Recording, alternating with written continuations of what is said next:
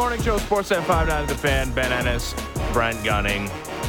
Here are, according to MoneyPuck.com, the odds to make the playoffs. Vancouver Canucks are the only team at 100%. Should change it after last night. Yeah, that was. Can't hold on to lead. Choking like dogs, Canucks. It's not a lot of. It's not very often you see three separate hat tricks in a single game. Uh, the Canucks are at 100%. Panthers, 99.97%. Dallas Stars, 99.95. Winnipeg Jets, also 99. Bruins, 99. Avalanche, 99. Rangers, 99. Hurricanes, 99. Oilers, 98. Kings, 97. Golden Knights 95.8 and the Toronto Maple Leafs at 92.6. Behind them, Tampa Bay Lightning at 88.4. But I was also, I was so Yeah, the have- money puck odds are funny in this that teams will have worse chance to make a playoffs, but better chances to win a cup. It's very strange. The Leafs have better chance to make the playoffs than the Lightning, but to win the cup, the the Lightning are at seven percent, the Maple Leafs at five point Can I can I give you my theory on that? Okay, I, you- I guarantee you it's wrong because you know Money Puck they're like a, a smart, learned website that use like actual like you know like formulas and stuff. But I'm mm. just looking at it and going, eh, if they if if Vasilevskiy's that's- hot, they're going to win the cup. but that's, kind of how I think. But that, that's why it's confusing because, Right. like, if a human being was doing the odds, yeah, I understand that. that's, that's what I. I that- assume there's a formula involved here. Although, now I will say this: okay, give it to me. Leafs just beat the Lightning Mm-hmm. in a six-game series. I I I I just saw the picture of John Tavares having scored the goal. I remember it very well. Andrei Vasilevskiy got outplayed by Mm-hmm. Ilya Samsonov in that series. Andrei Vasilevskiy started the season injured, coming off of surgery. He has returned. It's now a larger sample. Hasn't been good. Gave up four in Yeah, you Ottawa telling me. yesterday. The save percentage is under 900. When you think about the possible first round permutations, there's still one that exists that has the Leafs and Lightning in the first round, although it's unlikely, considering that it feels like one of the Bruins or the Panthers is g- are going to be in that, that top three uh, mold in the Atlantic Division. Do you still view the Lightning as a team? Like now that you've slayed that one dragon, Sure. there- there's a, like just There's a so many dragons. ginormous dragons hanging over the Toronto Maple Leafs, but there's one dead one, Yeah, and it, and it like, was the 2023 Tampa Bay Lightning. okay. I I do view it entirely differently, but dead is is a little too strong a term for me. They're going to be very wounded. It's like limping into battle. But if we're going to use the dragon analogy, it's like guess what? Those things can s- still spit fire, and that's, Mm. You know a thing or two about dragons. So I'm a Game like, of Thrones guy. I You just- are the foremost Game of Thrones guy. No, I.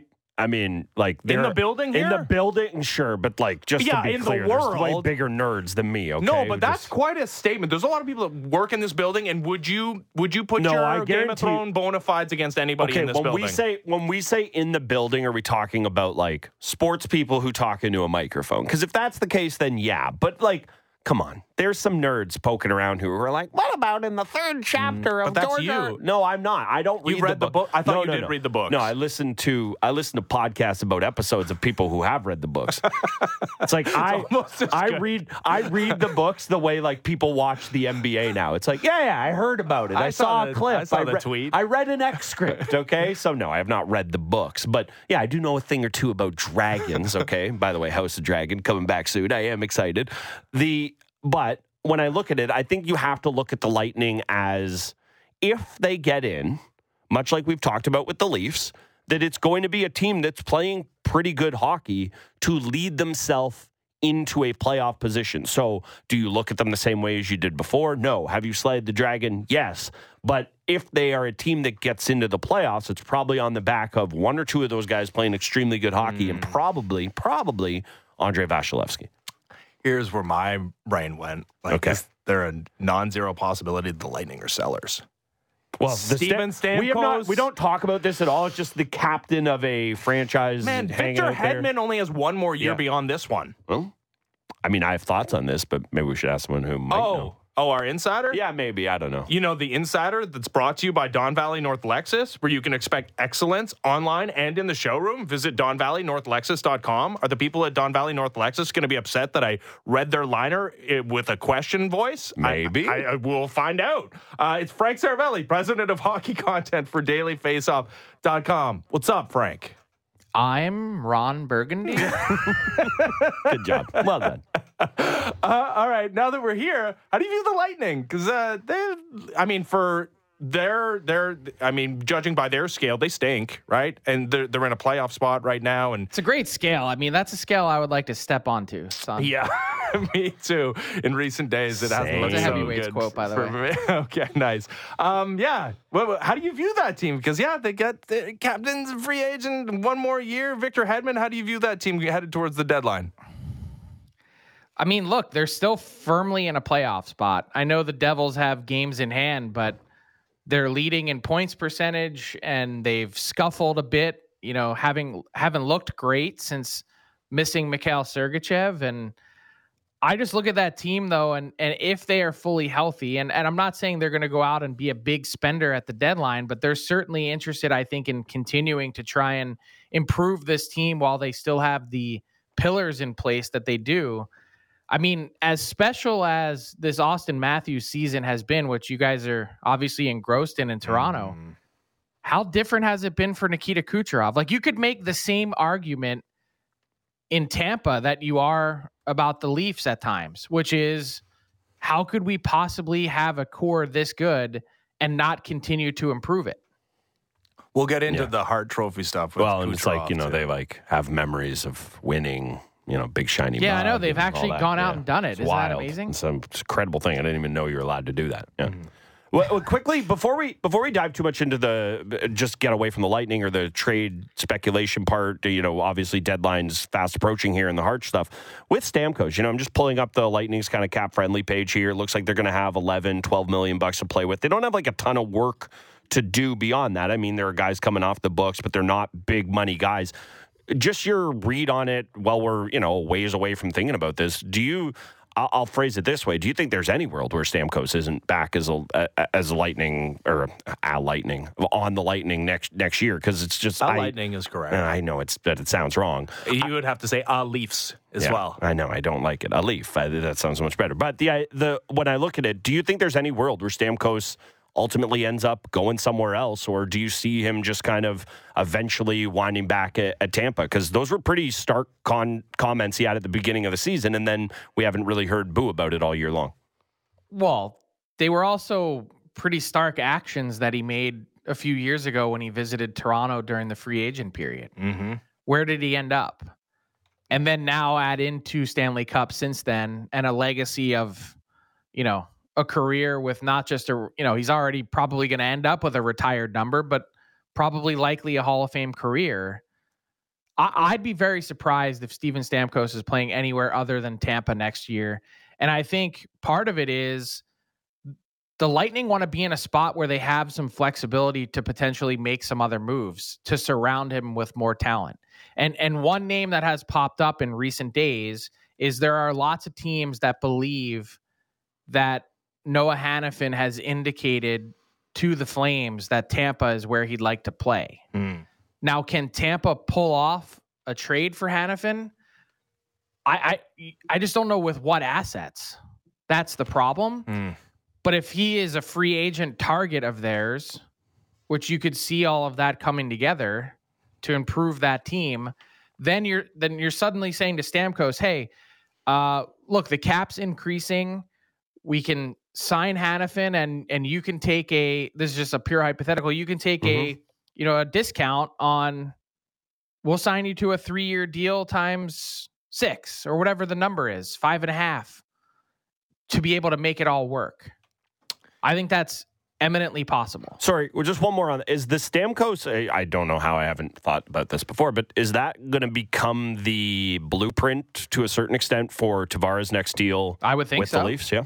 Yeah, or I mean, it's th- th- it should be a very similar type argument, right? Mm-hmm.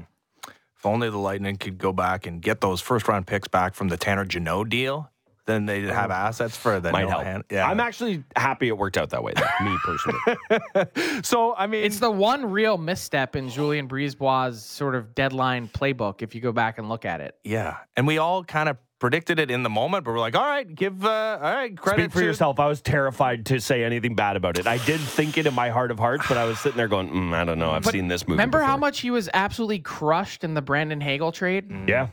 Worked out Two well. first round picks. What are you doing? hmm Uh, really reasonable contract extension. Eight years, fifty-two million bucks, six and a half a year. And oh, by the way, he had thirty goals and sixty-four points last year, Mm. and he's already up to twenty goals and fifty-three points this year. hmm All right. So Sources say not bad. Mm, yes, it's not too bad. So Noah Hanifin, it feels like, is the, at, at the top of the pile when it comes to deadline acquisitions. He's a pending free agent, and yeah, you mentioned it that maybe Tampa is a place that he'd resign. There's indications that it's an American franchise, wherever it is, that there's going to be some trepidation if there's a Canadian franchise in the mix for his. I don't think there is a Canadian franchise in the mix. Okay, so that's what I was going to ask you. Like, is it is it are, are teams just too afraid that he's one and done that they they won't even uh, enter the fray? I, I believe so. And and beyond that, it's a significant asking price. And how many teams are truly willing to pay that for a pure rental? Yeah, very few. I think this year, kind of specifically, with uh, you know, we've talked about it. The idea of there being, I don't know, you can talk yourself into there being less teams or more teams that you know aren't as good, thinking they have a chance. I, I think you're right. There's going to be some some element to that. Do you think that that can kind of change? Like, if one of these suitors who potentially has a chance to you know extend him, or maybe it's not an extension, but they end up getting there. Do you think that that can change if those teams don't kind of step up their price and then maybe Calgary does end up moving him towards more of a pure rental? Or do you think wherever he ultimately ends up going is going to have at the very least a very good shot of, of kind of signing him? I mean, I think there's enough teams out there that think they have the ability to sway a player, right? Come here and and see what it's like for two months, three months, whatever it is, and we'll see if we can convince you. Um, but I, I would tend to believe that this is the tough part for Calgary is they're dealing with an already limited market in terms of teams that actually have assets. I think there's plenty of motivated teams, but it's it's assets and then also need. Not every contending team has a need for a left shot defenseman that does what Hanifin does. Mm. And that's part of the issue. So I, I think that's the real struggle for the Flames is really trying to drum up a big enough market outside of Canada with teams that have assets to move. It it becomes even even like keeping the Canadian thing part of it. You know, let's just say he you can trade him anywhere because you can. How many teams are like I can't come up with more than five Mm. teams that would be in the mix. Yeah, I can't. I can't either. And you know, I know we've had this conversation a million times, but you you mentioned it there. I have to bring it up. Is that is that a problem for you know maybe not the league, but is it a problem for the league that this is not an uncommon thing we hear every single year of? I don't want to go to Canada. I don't want to go to Canada. I don't want to go to Canada. And the game needs to grow in the states, and the bigger it gets in the states, the better it is for the entirety of the game. But you can't like we can't forget about what it is here. Like, do you think it is a you know this isn't this isn't baseball where it's a black eye that all these players aren't signed and we're into spring training already? But do you think it says anything or it's a kind of negative thing for the league that we so often hear this every single year of player X doesn't want to go to Canada? And you know, I suppose you can say there are the odd players who ah, I don't want to go play in the Sun Belt where nobody cares. But I don't think we ever actually hear that, Frank. Like, do you think it's a it's a problem? And th- there's nothing the league can do. we do. do hear it. that. We just don't. They don't say it loud enough. There are plenty of players that like playing outside of the spotlight.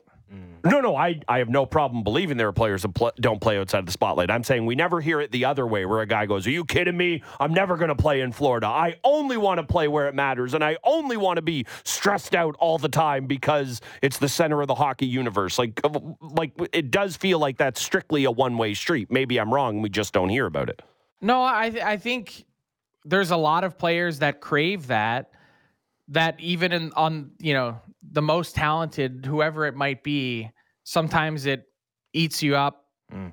and spits you out. Mm. And not everyone's cut out for playing in the pressure cooker. But I I personally don't think it's a problem. And I think Hanifin is a great example of why that is the case. He's a kid from Boston, gets drafted in Carolina, plays there, and is traded to Calgary and doesn't say boo, likes it, enjoys his time there, but lets the team know hey, when it comes time for me to choose for the first time in my career at age 27, Mm. I'd like to, my preference is to play in the U.S. What's wrong with that? No, I, I don't think anything. He, he if he if it was a different story and he you know stepped up after the trade from Carolina to Calgary and said, I ain't going there, Mm. That's when the league has a problem. No, I don't. I don't begrudge Hanifin or anything anybody to do that. I just think, and you know, some of this stuff is overstated, but we see it all the time with the tax advantages that you know the low tax income states have and things along those lines. And if this is just another chip for kind of those teams, because you mentioned it, he's a kid from Boston, and yeah, maybe he would have druthers of going back there, but there's also, I'm sure, a lot of people who would say, "No, I'm good. Please get me out of a place where they they they care so much." Like I just, I look at it and go, "Yes, it's great." That the game is expanding to all these other markets, but you still need people to want to play in the places mm-hmm. where it does matter the Hey, most. you- You're talking to an American who's now spent a decade working in Canada, and as all he ever wanted to be is a hockey writer, that's really the only place you can do it. Yeah. All right, fair. Um, maybe this is far afield, but I, I know you, you you pay attention to baseball too. We had the Anthony Rendon conversation. I think there's a connected conversation here. I, I first of all, did you see Anthony Rendon's quote from yesterday?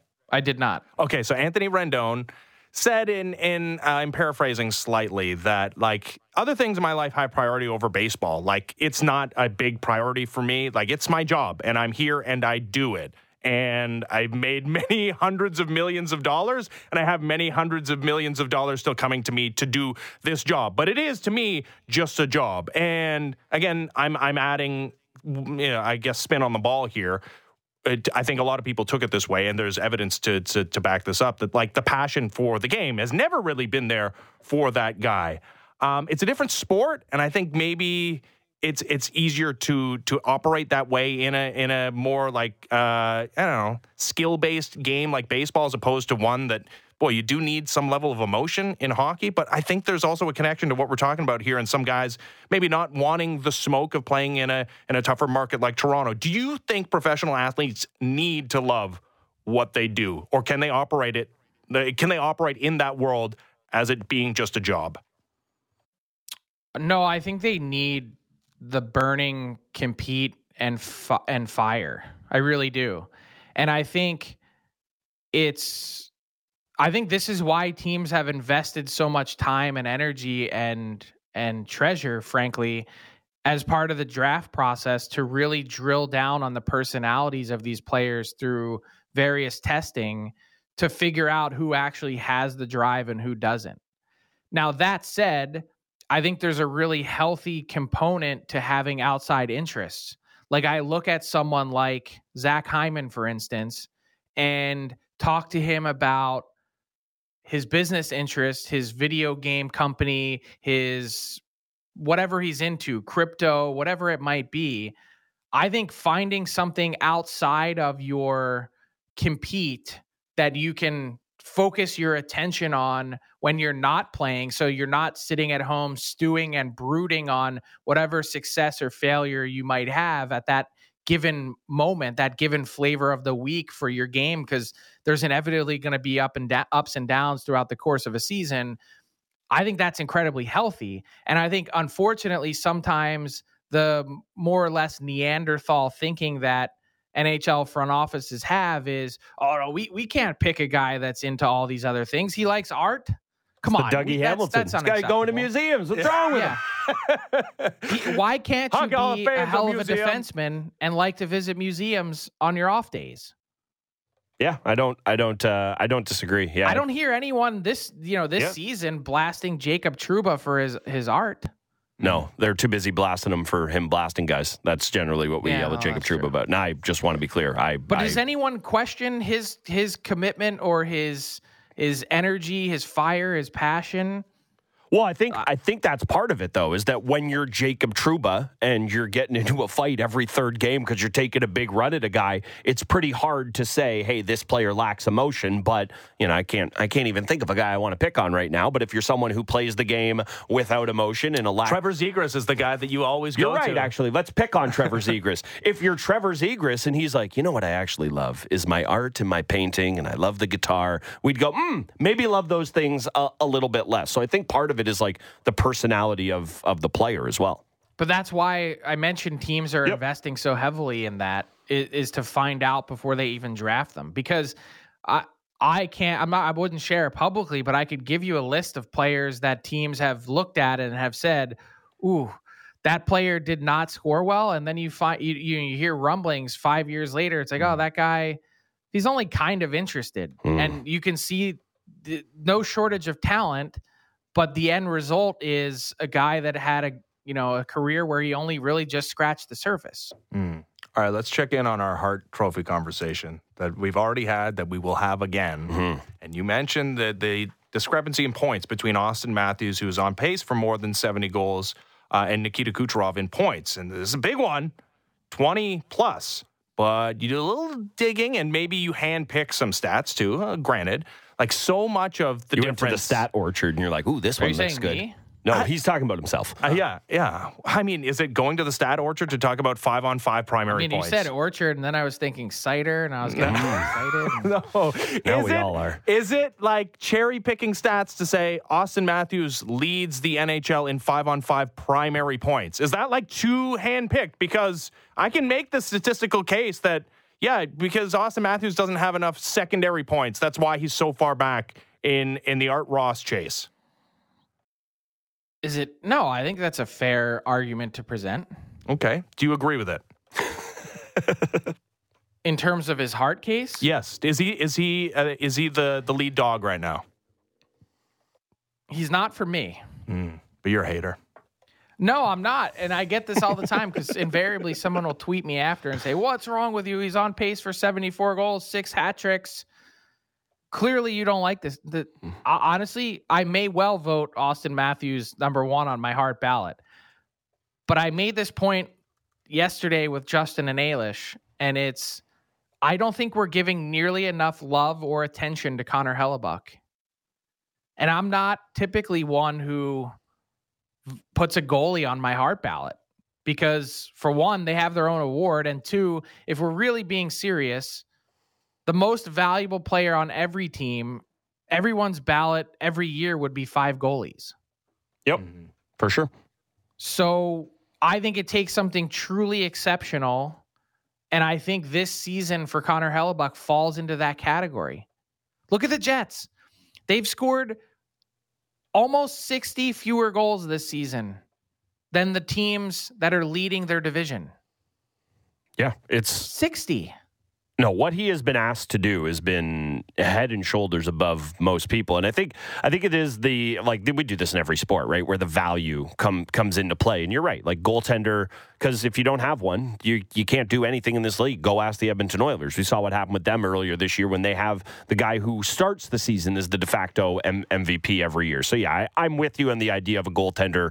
In all honesty, if we're just being earnest to the nature of the award, should win it. But I also think like we live in reality. That's why And- I don't Yeah. but that's why I don't put one on cuz then we'd we'd be having a different discussion no, every year. uh, and I, So but my point this year is in a year in which I think Kucherov, Matthews and MacKinnon Mm. I'm gonna I'm gonna park McDavid to the side for a second. I'm gonna say those three guys are virtually indistinguishable in terms of who actually is more valuable Mhm. to their team. Yeah, it kind of goes into what you think about the supporting cast. And I don't actually mean the supporting cast. I mean like the supporting stars that are surrounding those guys. Like it gets into a quib- quibbling uh, about that. Well, one more uh, switching. So so but doesn't Sorry. that open the door to Hellebuyck coming in and Definitely. getting votes? no, no, I, or I, shouldn't it? I think it absolutely should. I have. I am not somebody who. I mean, again, we'll go to baseball on this. I don't think just because pitchers have the Cy Young doesn't mean they can't win the the MVP. I think you have to be truly transcendent to do it. And I think it's fair to make the case that I, I don't know that transcendent is the word, but he has been the reason that that team's been what they have been. I I mean, don't know. again, to me, 74 goals is also transcendent. I wouldn't- six hat tricks. Well, so is so is going to be you know 15 points clear of anybody else. It's it, there, like you said, you can make these case for, or make a pretty good case for all these guys, and we'll continue. We won't ask you about it every week, but I think maybe like bi-weekly we'll we'll do a check in. Uh, switching gears, And then we can go weekly once we get close to yeah. of of course, I might. We're even, not that far away from that. No, we're way. not. And careful what you wish for, because I might start texting you for daily updates uh, on, on that. Uh, in terms of in terms of back to the trade market for a second here, obviously Hanifin is kind of the big fish in general, but specifically with defensemen. The, the guy I'm kind of most curious about is Sean Walker, and it's not so much just his market in terms of trade this year. We know the Flyers are in a playoff spot, so they don't necessarily have to move on from him. But what do you think his next contract looks like, and how much does that impact the going rate for what the Flyers get? Because there's been a lot of talk about Brad Treliving and not wanting to move a first rounder for just a rental. If you think Sean Walker isn't going to break the bank and he's a guy who can help you, is that maybe the exact kind of threading the needle move that somebody like Treliving could be looking at? Of this is a guy who is can be a part of the puzzle, but I'm not moving heaven and earth to go get this number one defenseman that we constantly talk about. What do you think the price is for him on a trade, and what do you think the price is for him potentially on a contract? Okay, so I'm going to rely on my friends at AFP Analytics, who I think do a great job of breaking down contract projections. You can find them on Twitter at AFP Analytics. They have Sean Walker. I'm not. It's not the Bible mm-hmm. for any by any means, but they have Sean Walker at four times four. Oh, um, I would do that. Like in a heartbeat, okay. I would do that that Walker deal. I think personally. Do you like? What do you make of that number?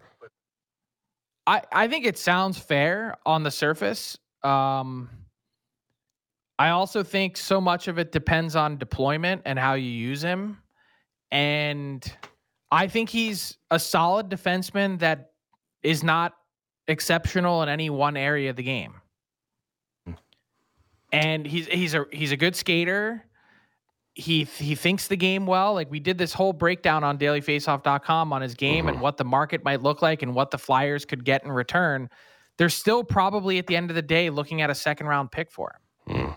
The one thing and the Leafs don't have. The, yeah, I was going to say. by the way, the Leafs don't have any. Uh, all right. He, but he's he's probably not worth a 1st mm-hmm.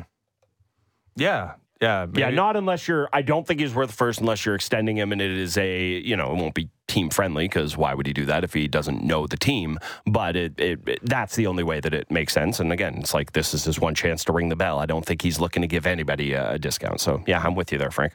Mm-hmm. And he was like, let's remind everyone that, you know, in the NHL, sometimes down is up and beauty is in the eye of the beholder. But he he is just coming off of a run in in LA where he was a salary cap casualty and they couldn't wait to move him. Yeah. For he was Provorov. a healthy scratch in the playoffs last year. Yeah, for Provorov. Interesting trade for sure. Uh, Frank, thanks as always, pal. Uh, always a pleasure. Have a good week. You too, buddy. Frank Seravalli. Have a good morning as well, Frank. Yeah, you can do both. Uh, Frank Seravalli, president of hockey content for dailyfaceoff.com. And this insider is brought to you by Don Valley North Lexus, where you can expect excellence online and in the showroom. Visit donvalleynorthlexus.com. You're getting an email. You do that yesterday. No bosses in the building. That flies right under the radar. Today, everyone after after everyone after everyone didn't work yesterday, except of course for us, mm-hmm. bosses working overtime. And I also would just like to commend myself.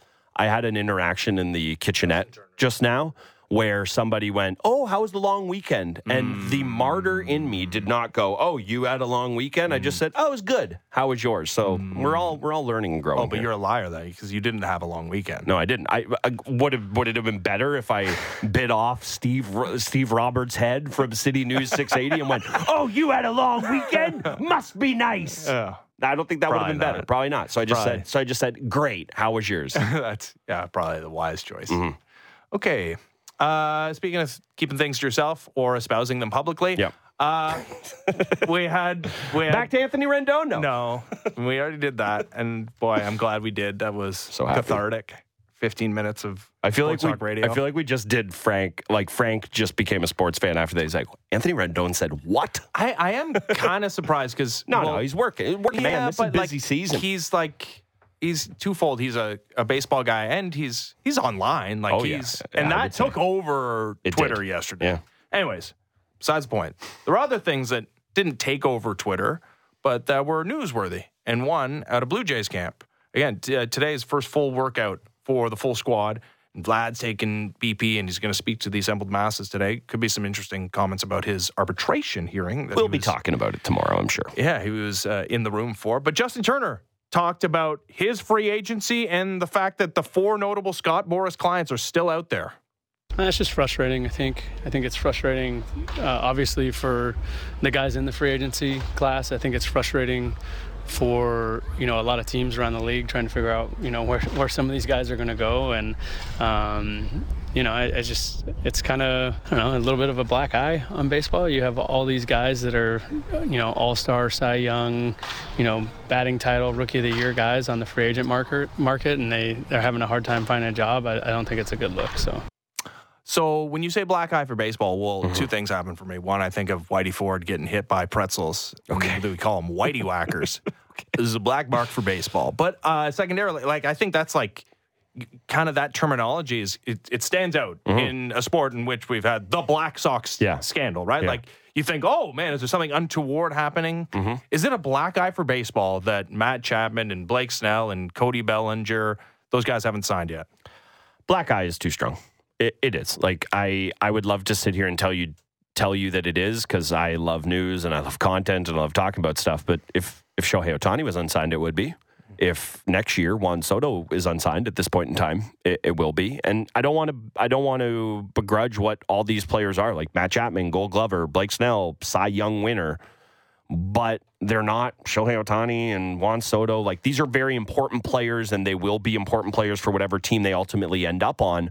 But I think part of it is that we're almost used to this in baseball. Like I thought it was a black eye when Machado took a thousand years to sign his big deal with the Padres, but maybe I'm just used to it by now and I've given up the fight. Maybe it's that Blake Snell is a little less sexy than Manny Machado, and that's part of it. A lot less sexy. Sorry, Blake Snell. The last time you were sexy is when we were all on your side when you were a Ray. That was the last time you've been sexy, and ever since we kind of forgot. So I agree with Turner in the sentiment of you want these guys signed, you want them playing, you want stuff to talk about to kind of bleed you through the offseason.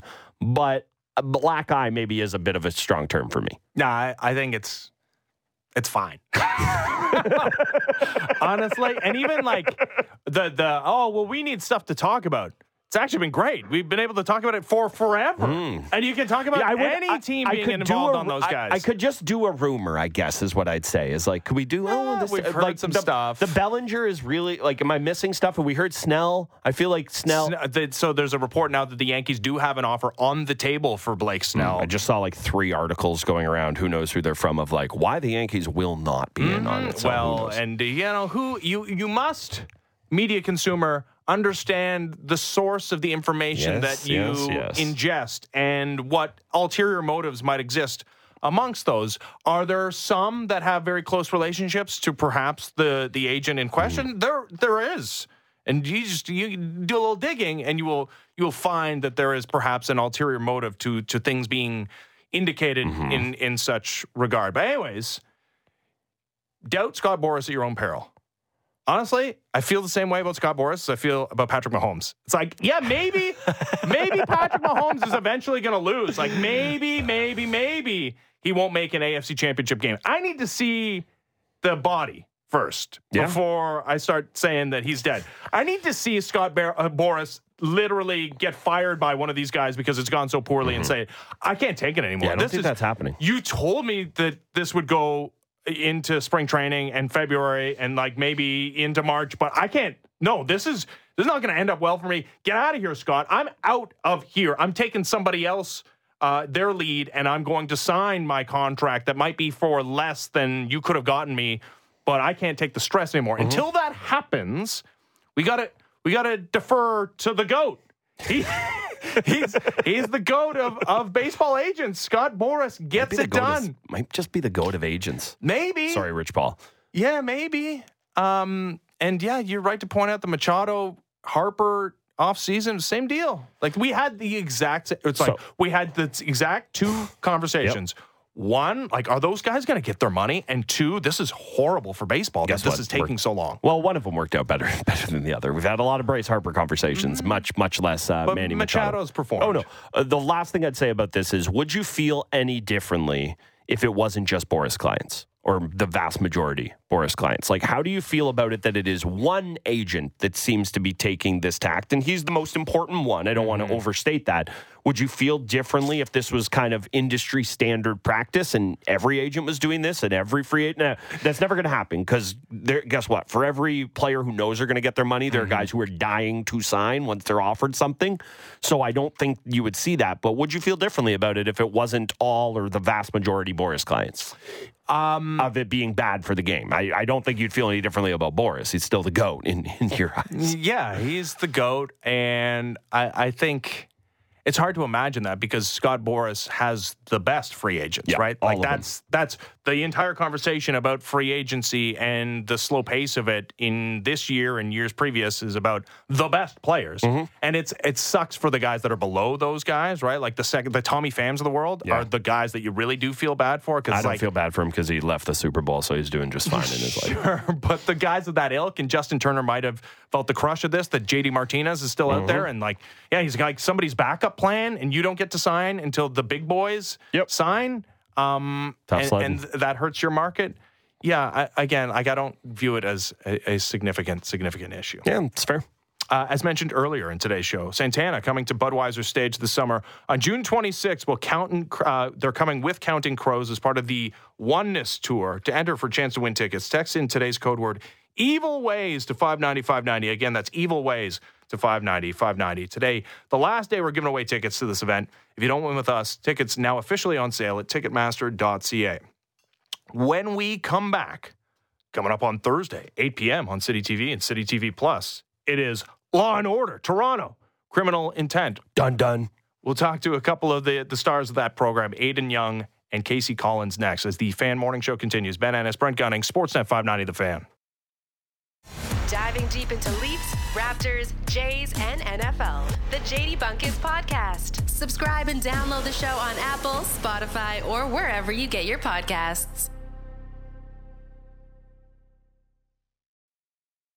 In Toronto's war on crime, I'm Detective Graff. This is Detective Bateman. the worst offenders are pursued by the detectives of the Specialized Criminal Investigations Unit. These are their stories.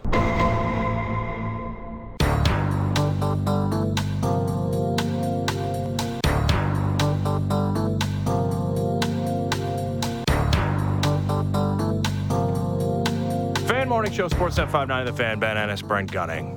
Oh, you hear the music. Thursday, 8 p.m. on City TV and City TV Plus, you can watch Law and Order Toronto, Criminal Intent.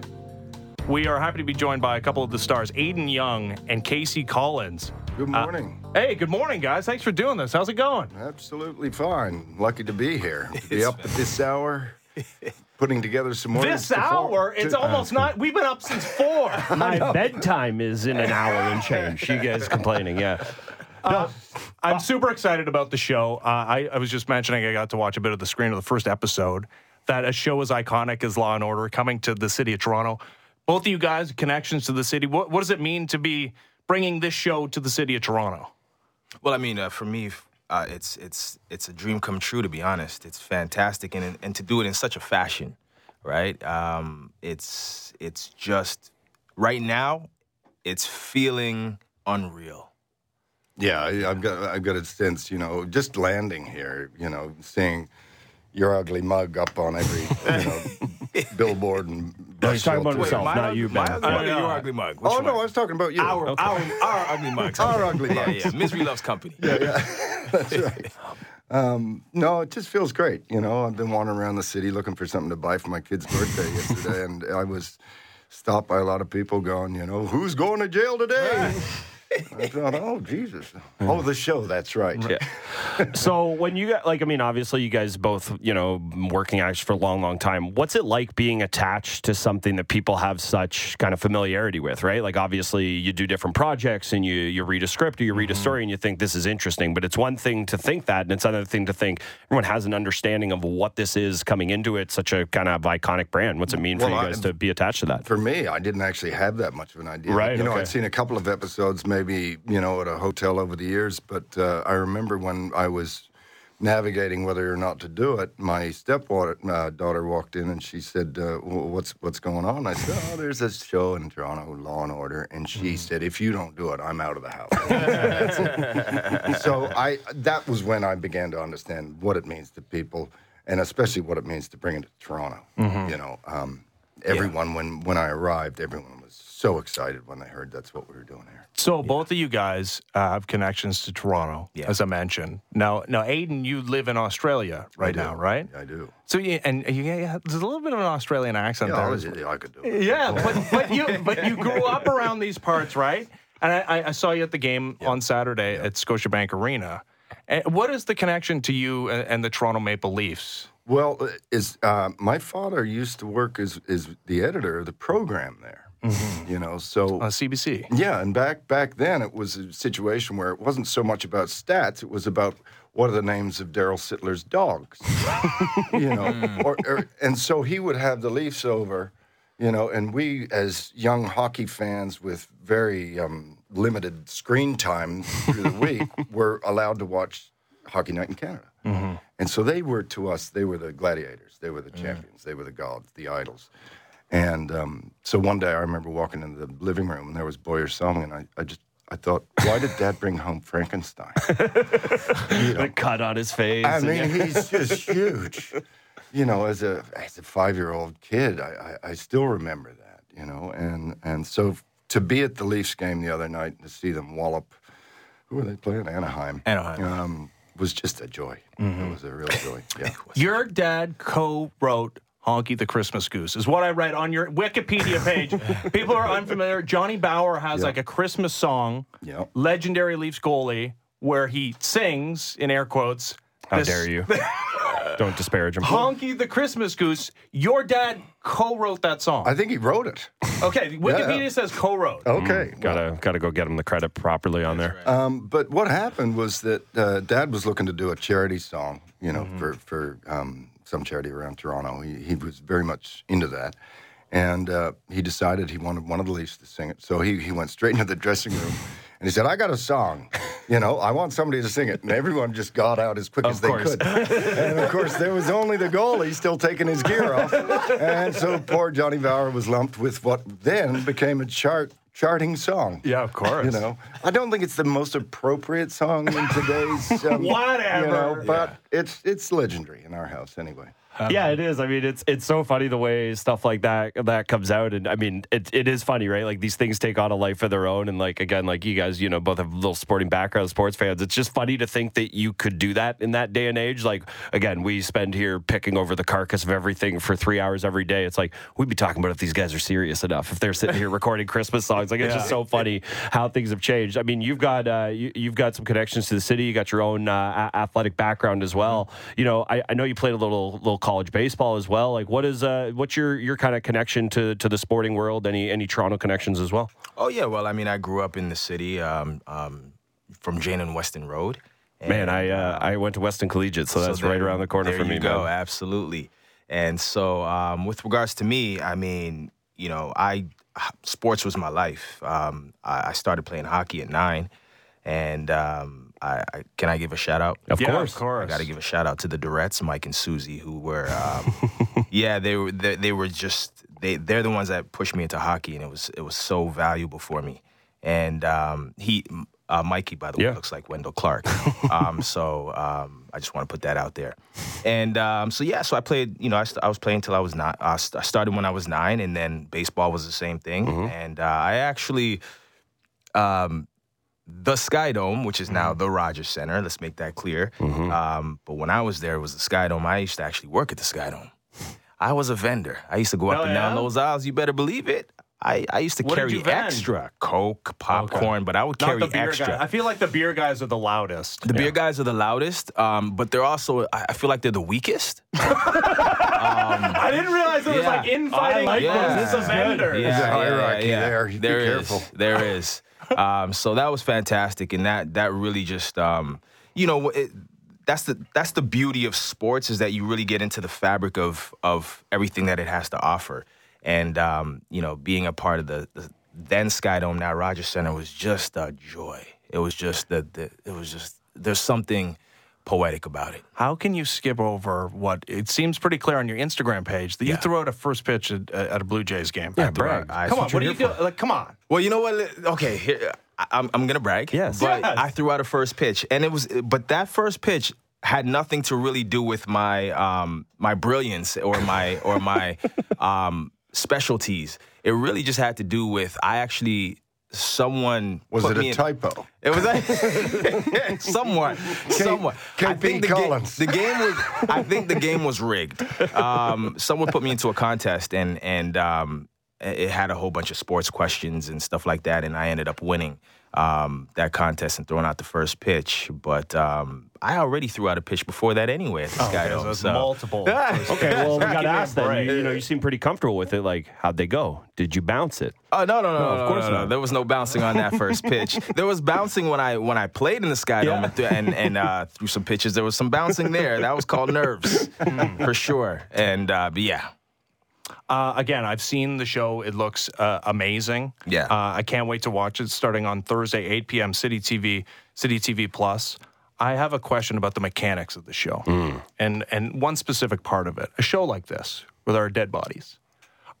How do I become a dead body? Like, how do I become a dead body extra? Which one of us actually would be the better dead body extra? Is also what I wanted to know about. Well, l- Well- you know, from what I've just heard about the, you know, the infighting at Rogers, Yeah. I think you could become a dead body.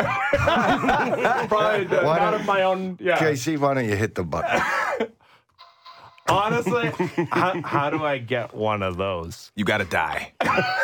Honestly, I've had worse deals offered to me. I have. I've had worse, worse deals. Uh, uh, again, like I, uh, I also got to to check out a, a little bit of it, and you know, it's just it's one thing to have a like kind of iconic property coming, but to have it attached to the to the city as well. I mean, you know, I don't want to spoil anything from the season, but you know, specifically you being a being a Toronto guy, are there any storylines that felt like particularly ripped from Toronto? Did you try to kind of keep things uh, a little more fresh in that regard?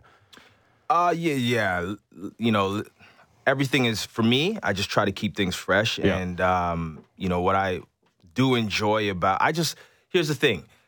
I wanted to make sure that I could do something.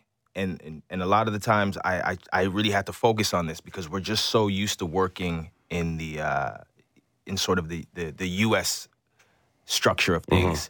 And, you know, that I, I just tried to inject a few little things um, that I'm not going to say here. Sure, yeah, yeah. If you see him, you see him. If you don't, you don't. If But you hear it, a you hear it. If Canadian you don't, you don't. Yeah, yeah, yeah. But I try, no, I tried to inject some really specific Canadian things um, and to see, you know, if, if, if sort of, what, what, what do we usually call those?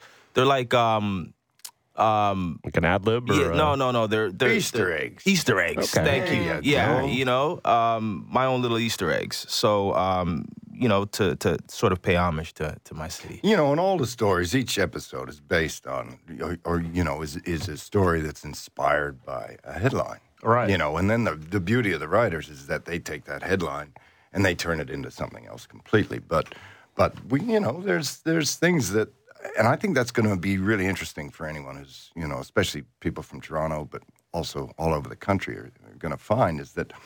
You know, th- they're going to see themselves. They're going to see their neighborhoods. They're Yeah. going to see their their stories unfold in a way they've never seen before. We had actors on board um, who were saying, you know, what I'm I'm allowed to talk with my Canadian accent, you know, Encouraged. um, and encouraged it. I had to go back i- and have a dialogue, uh, a dialect coach for me because I'd been living in Australia for a while and and also I'd been working in the U.S. and you know, and, and I had to sit down and, and retrain myself. But these guys were so happy to to be there, Yeah.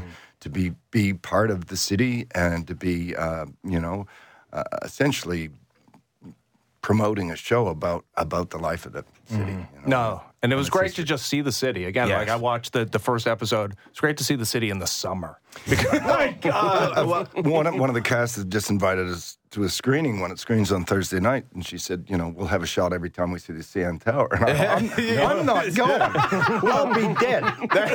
you know, there's no way on earth. Well, just I'm an jo- old man. Absolutely. Well, just the joy of just the posters, Mm-hmm. just seeing the CN Tower in the background of the poster, just that that the joy that I feel from that alone. Yeah. that's that's good enough for me. Yeah, You no, know? it's, it's awesome. Can't Yeah. wait again to see it Thursday, 8 p.m. City TV, City TV Plus. Aden Young, K.C. Collins uh, joining us today. Thanks so much for doing this, Yeah, guys. absolutely. Thank, Thank you you. for having it. us. Pleasure to be here. Appreciate it. This has been the Fan Morning Show, Sportsnet 590 The Fan.